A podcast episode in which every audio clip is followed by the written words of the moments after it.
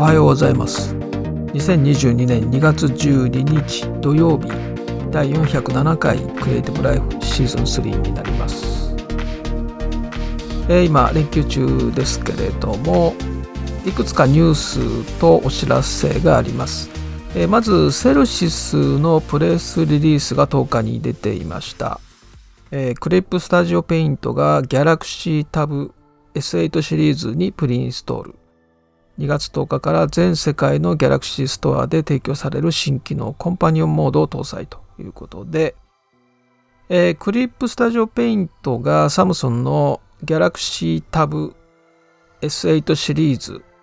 えー、これ3つあるんですね。3機種ありますけれども。タブレットです。新型のタブレットですけれども、えー、これにえー、クリップスタジオペイントがプリインストールされていて、6ヶ月無料で使えますということですね。これまあ有料のあのツールなので、まあ、半年は無料で使えますよということですね。まあ、最初からだからもうインストールされてるということです。で、新機能が、えー、このコンパニオンモードっていう機能がつきますということですね。で、これは、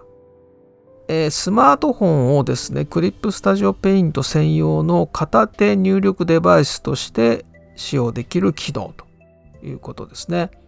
具体的には、Windows もしくは、えー、Galaxy Tab ですね。えー、今回のだから S3 S8 シリーズですね。このタブレット3種類のタブレットか Windows のパソコンですね。えー、これとスマホを Wi-Fi でつなぐとそのスマホがですね片手入力デバイスとして機能するというものですね。ただスマホもですね Galaxy シリーズに限られます、えー、クリップペイン CLIP STUDIO PAINT for Galaxy というアプリをインストールしないといけないので Galaxy シリーズ、まあ、何機種あるんでしょうかね。結構ありますよね。に限られます。で具体的にじゃあどんなことができるかというと、まあ、例えば Windows パソコンを使って、まあ、絵を描くと。で例えばコピーペーストとか取り消しやり直しとかね選択選択解除とかもう頻繁に使うようなショートカットでカチャカチャやるようなのを全部クイックアクセスにしてでそれをスマのスマホの方にそのパネルを表示しておいてそうすると、まあ、スマホが片手デバイスになるわけです。ですから絵を描きながらスマホをトントン叩きながらですね、えー、まあいわゆるショートカットキーを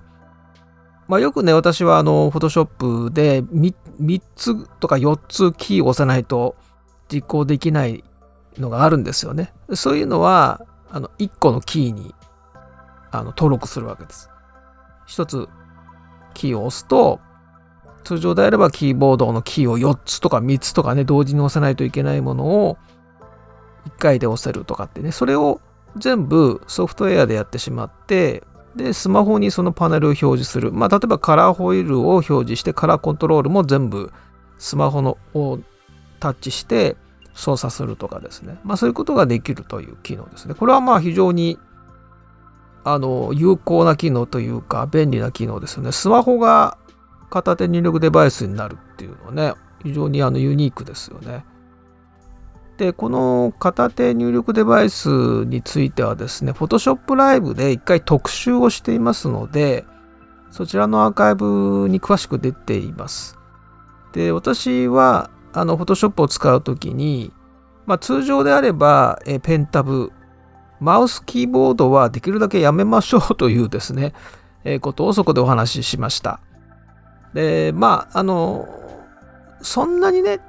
高度なことをやらない、まあ、本当にあの、スピードアップしたいとかね、そういうことじゃなければ別にあの、キーボードとマウスでいいんですけれども、作業を2倍、3倍早く作業、スピードアップしてですね、作業スピードを上げたいとか、非常に高度な作業を手軽にやりたいっていう時には、もうキーボード、マウスではですね、もう限界がきますし、それでやるとね、手、本当に手を痛めます。もう腱鞘炎になります。キーボード、ショートカットをね、たくさん覚えて全部キーボードでやっていくと手を痛めます。でそもそもスピードアップ限界がきますのでということでこの片手デバイスをおすすめしてるんですけど特にクリップスタジオタブメイトこれはもうおすすめで私ももうこれなしではですねこれがなかったらもう本当に2倍3倍かかりますね時間。逆に言うとこのタブメイトを使うとキーボードマウスよりも2倍3倍早く作業が進みます。でこれはまあクリップスタジオのデバイスなんですけどユーティリティを使えばですね Photoshop とか、まあ、XD とか 3D ソフトとかねいろいろ他のツールでも使えるようになります。なんといってもねあのこのタブメイトを使うとまあタブメイトってこうグッと手であの握グリップ型のですね握ってあの使うものなんですけども、まあ、とても軽くて小さくて膝の上に置けるんですよ手を。キーボードを使う場合キーボードのショートカットである場合はテーブルに手を置かないといけないですよね。でマウスはまあしょうがないとしてもですね。そうするとそれでスピードアップしておこうと思うとやっぱ肩に力入りますね肩と首に肩が来る人も出てくるでしょうし本当ね手を痛めますから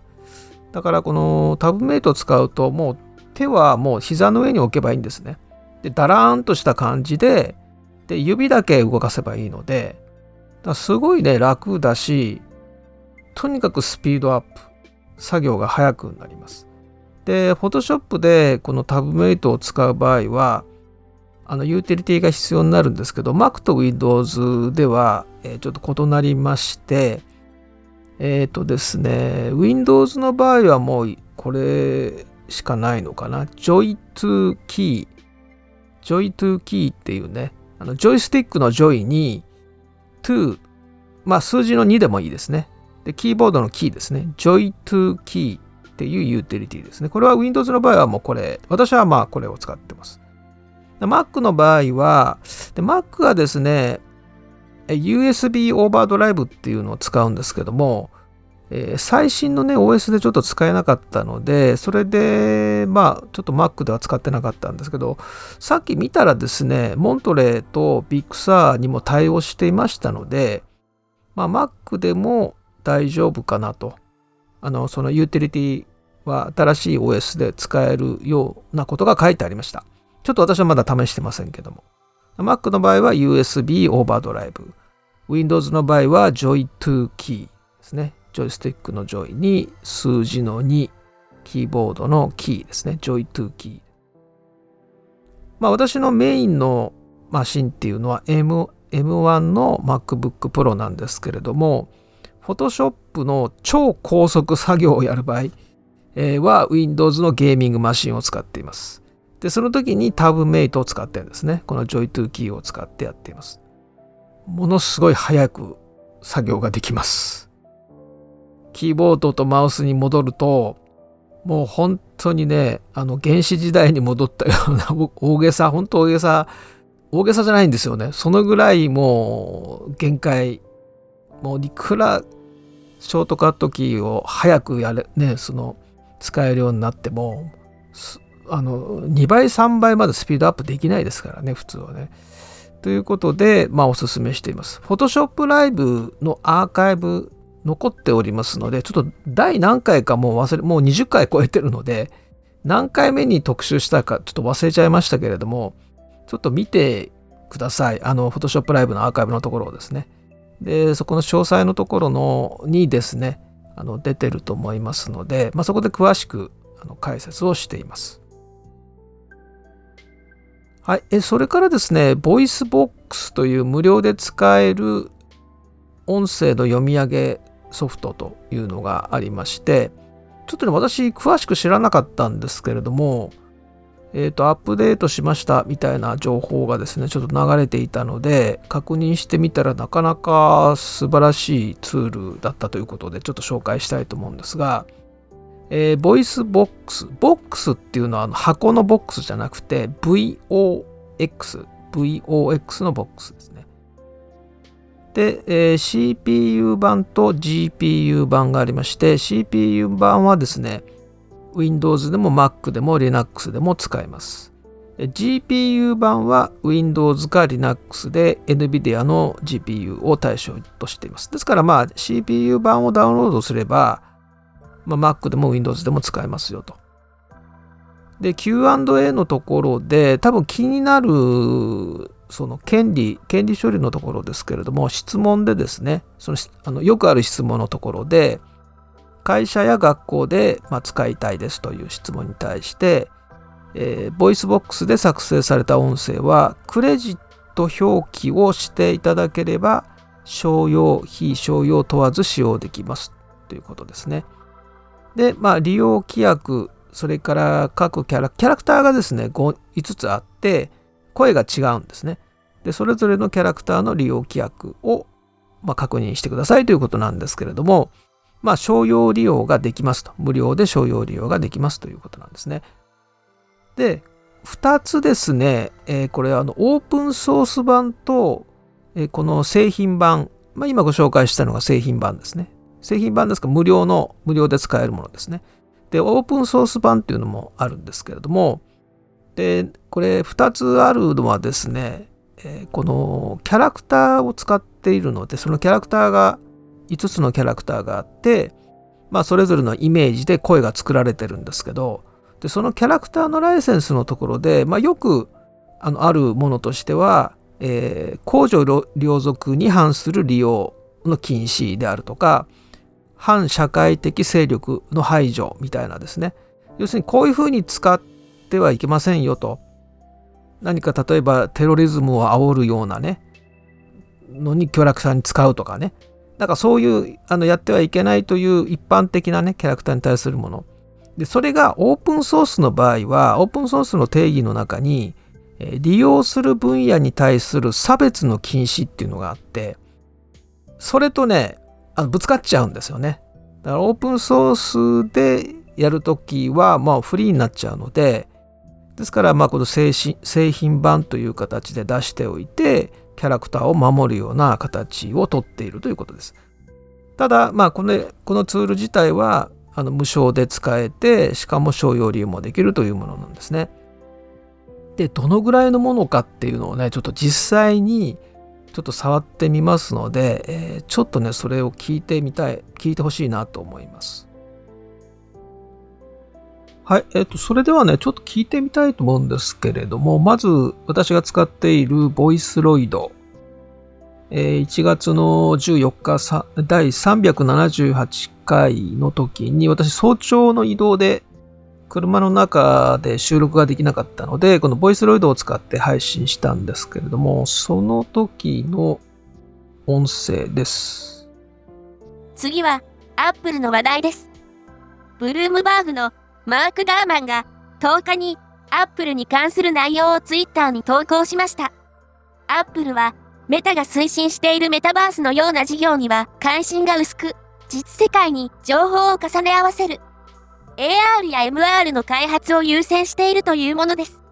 はい、マッシャブルやギズモードなど、こんな感じですね、多くのテック系メディアでこのことが取り上げられました。近々、まあ、十分ね聞か聞きやすいと思うんですけれどもこれがあの私が使っているボイスロイドです。発表はありませんのでで、えー、次はですね、無料の、あ、ちなみにこの、えー、ボイスロイドで私が使っている東北イタコというキャラクターの声ですけども、これはダウンロード版がですね、11,800円です。にプラス税ですね。1万円をちょっと超えるぐらいの感じですけれども、えー、それではですね、無料の VOICEVOX をちょっと聞いてみたいと思うんですけども、サンプルがありますので、えー、キャラクターが1、2、3、4、5、5つのキャラクターがありますので、ちょっと聞いてみましょうか。四国めたん。こんにちは。四国メタンです。お、結構いいじゃないですか。本日はご来場いただきまして、誠にありがとうございます。あ、じゃあ二人目のキャラクター、ちょっと聞いてみましょう。掃除時間になりました。教室、廊下の窓を開け、新しい空気を入れましょう。ええー、すごいですね。これは。先生、黒板の文字がよく見えません。へえ、すごいですね。番号札10番でお待ちのお客様、お待たせいたしました。はい、5人目ですね。東京、東京、ご乗車ありがとうございます。我が輩は猫である。名前はまだない。うん。いいんじゃないでしょうかね。え？こんなに、あ、でも中品質なテキスト読み上げだから音質はそんなに良くないっていうことですかね。ちょっと聞いてみましょう。ここに文章を入力します。再生ボタンを押すと文章が読まれます。読み方が変な時は、イントネーションを修正することもできます。あー、なるほどね。読み方が変な時は、イントネーションを修正することもできます。あ、音質はそんなに良くないんですね。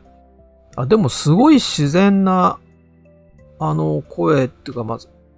朗読ですね。もう一回あの、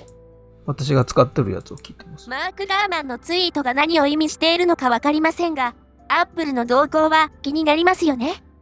個人的には、アップルは拡張現実の革新的なサービスを模索しているのではないかと考えています。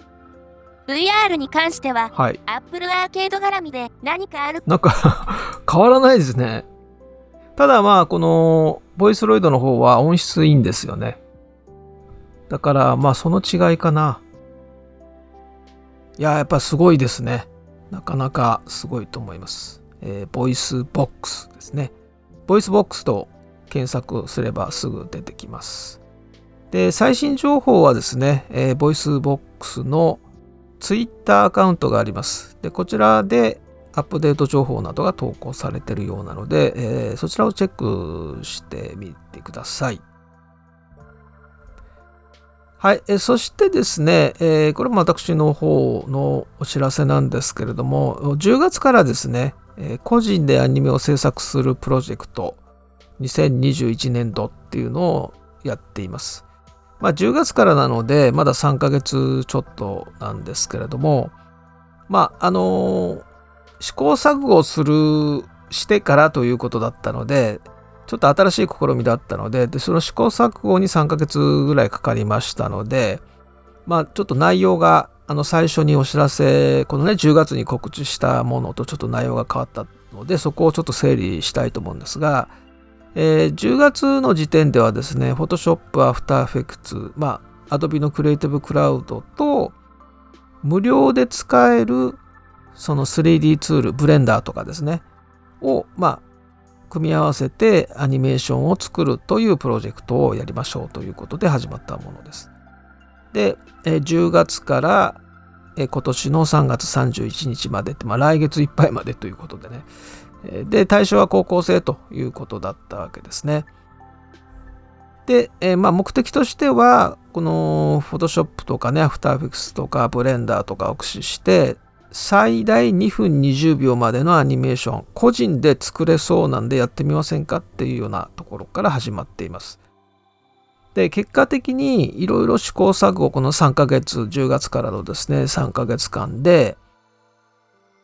結果的にですね、プリレンダリングでやっぱり無理と。まあ、レンダリングってものすごいやっぱ時間かかりますので、一コマ一コマね、何時間もかけていたら、もうそあの1秒のね、あの動画を作るにも何日もかかったりとかね、っていうことになっちゃうので、もう個人ではもうともう無理ということで、じゃあどうすどうしようということで、リアルタイムレンダリングをメインにするっていうことにしました。つまりアンリアルエンジンを使うということなんですね。で、もう一つは膨大な無料のアセットを駆使駆使していこうと。一からモデリングしてとかってやっていくと、キャラクター1体作るだけでもう1ヶ月とか2ヶ月かかっちゃうので、もう全然無理だということですから、膨大な無料のアセットがあるんですね。で、それを活用していこうと。で、その時に、まあ、Unity っていう選択もあったわけです。まあ、Unity と Unreal Engine どちらかと。で、Unity もね、非常にいいんですよね。ただ、あの、その膨大なね、アセット、特に無料で使えるアセット、キャラクターとか、えー、いろんな町とかね森とか森林とかっていう膨大なそのアセットがあるんですがそれを無料で使えるんだけどアンリアルエンジンで使うことが条件っていう場合が結構あるわけです。そうなってくるともうアンリアルエンジンっていうことになっちゃうんですね。でもう一つは NVIDIA のオムニバースも試したかったのででこのオムニバースはですねやっぱ Unity が対応していないのででそういうことでまあアンリアルエンジンということになりました。で結果的に、まあ、この3ヶ月間やってですねで、まあ、1月にあのそのお話を1回してるんですけれども、まあ、個人で最大2分20秒までのですねアニメーションを作成するにはリアルタイムレンダリングで作成するということと膨大なアセットを最大限に活用すると。この2点が中心になりました。リアルタイム 3DCG とデジタルアセットマネジメント。これでやるとこれならばできるということで1月にそういう判断をして路線をちょっと変えてですね特別なですね習得の時間を設けないでできる方法ということでアンリアルエンジンまあアリアルエンジンの使い方もですねあの覚えないといけないんですけどももう最低限のところだけやりますのでシークエンスとかあと、まあ、ライト、ライティングとかそういうのはやらないといけないんですけれども、カメラとかですね。でも、シークエンスを使ってやるので、まあ、その一からモデルを作るとかですね、えー、そういうプロセスがなくなります。で、膨大なアセットを使います。で、ほとんどが無料です。で、それをやってたのが、実はクリエイティブライフストリームという、あの、先月から始めたライブ配信だったんですけれども、で、それがまあ、そのライブ配信自体がですね、ハードウェアの問題で、あの、うまく安定した配信ができないということで、まあ、オンデマンドにしたというのが、まあ、現在ですね。ということで、まあ、ビデオオンデマンド、あ、またビデオに、ビデオって言っちゃいましたけど、ビメオですね。ビメオのオンデマンドで、まあ、ライブ、ライブアートという形で、週2で出すという形に変わりましたということです。ですから、この講座自体はですね、もう来月末までの予定なので講座という形ではちょっともう難しいので、えー、一応その簡単なですねあのチュートリアルとそれからまああのもしやりたい人はこのライブアートの方を見てですね、え、一緒にやってみませんかというような形まあその希望する人だけですねで基本的なベーシックな知識を獲得する部分はですねあの簡単なチュートリアルを出す予定になっています。でまあ高校がですね4月から新しい学習指導要領で始まります。まあ、情報デザインずっとやってきた情報デザインもスタートするわけですね。でプログラミングをやるところは多くはあの Python なのでで Python 高校生のための Python というのも来月行うことになっています。で結構ね広い広くやってるんですよね。あのデータを収集して分析して、まあ、情報の視覚化っていうところをやります。でそれに関連したスキルとしてグラフィックデザイン編集デザイン画像処理動画編集 3DCG プログラミングとこういったものを取り込んでいきます全てですねですから高校生のための Photoshop の2022年度版っていうのがもうカリキュラムが決まってるんですけれども、えーと、社会人向けより難しいです。でこれはどうしてそうなるかというと、えー、他の科目との関係性があるんですよね。だから科学とか数学とかもあの入れないといけないのでですから Photoshop で画像処理するときにちゃんと計算させるとかですね光の計算させるとかそういった他の科目でやってることも Photoshop で反映させるのでやっぱり社会人の人にとっては非常に難しいものになります。ですから、えー、社会人向けとかプロのデザイナー向けプロの初心者のデザイナー向けにはですねこの高校生向けはちょっと難しいので、えー、高校生向けをですねちょっと優しくしたあのカリキュラムにしようと思ってます。まあこれはでも社会人向けにやらないのであの高校生向けにしかやらないのでちょっと間引くような感じになります難しいところだけちょっと外してでプロのデザイナー向けの人たちには高校生向けの優しくしたやつを見れるような形にしたいと思っていますはいそして26日土曜日午前10時から第22回フォトショップライブ光色彩と光の仕組みの第2回目。3回シリーズの第2回目理論編です。アンリアルエンジンとフォトショップということになりますので、えー、ご興味のある方はぜひご参加ください。それではまた明日。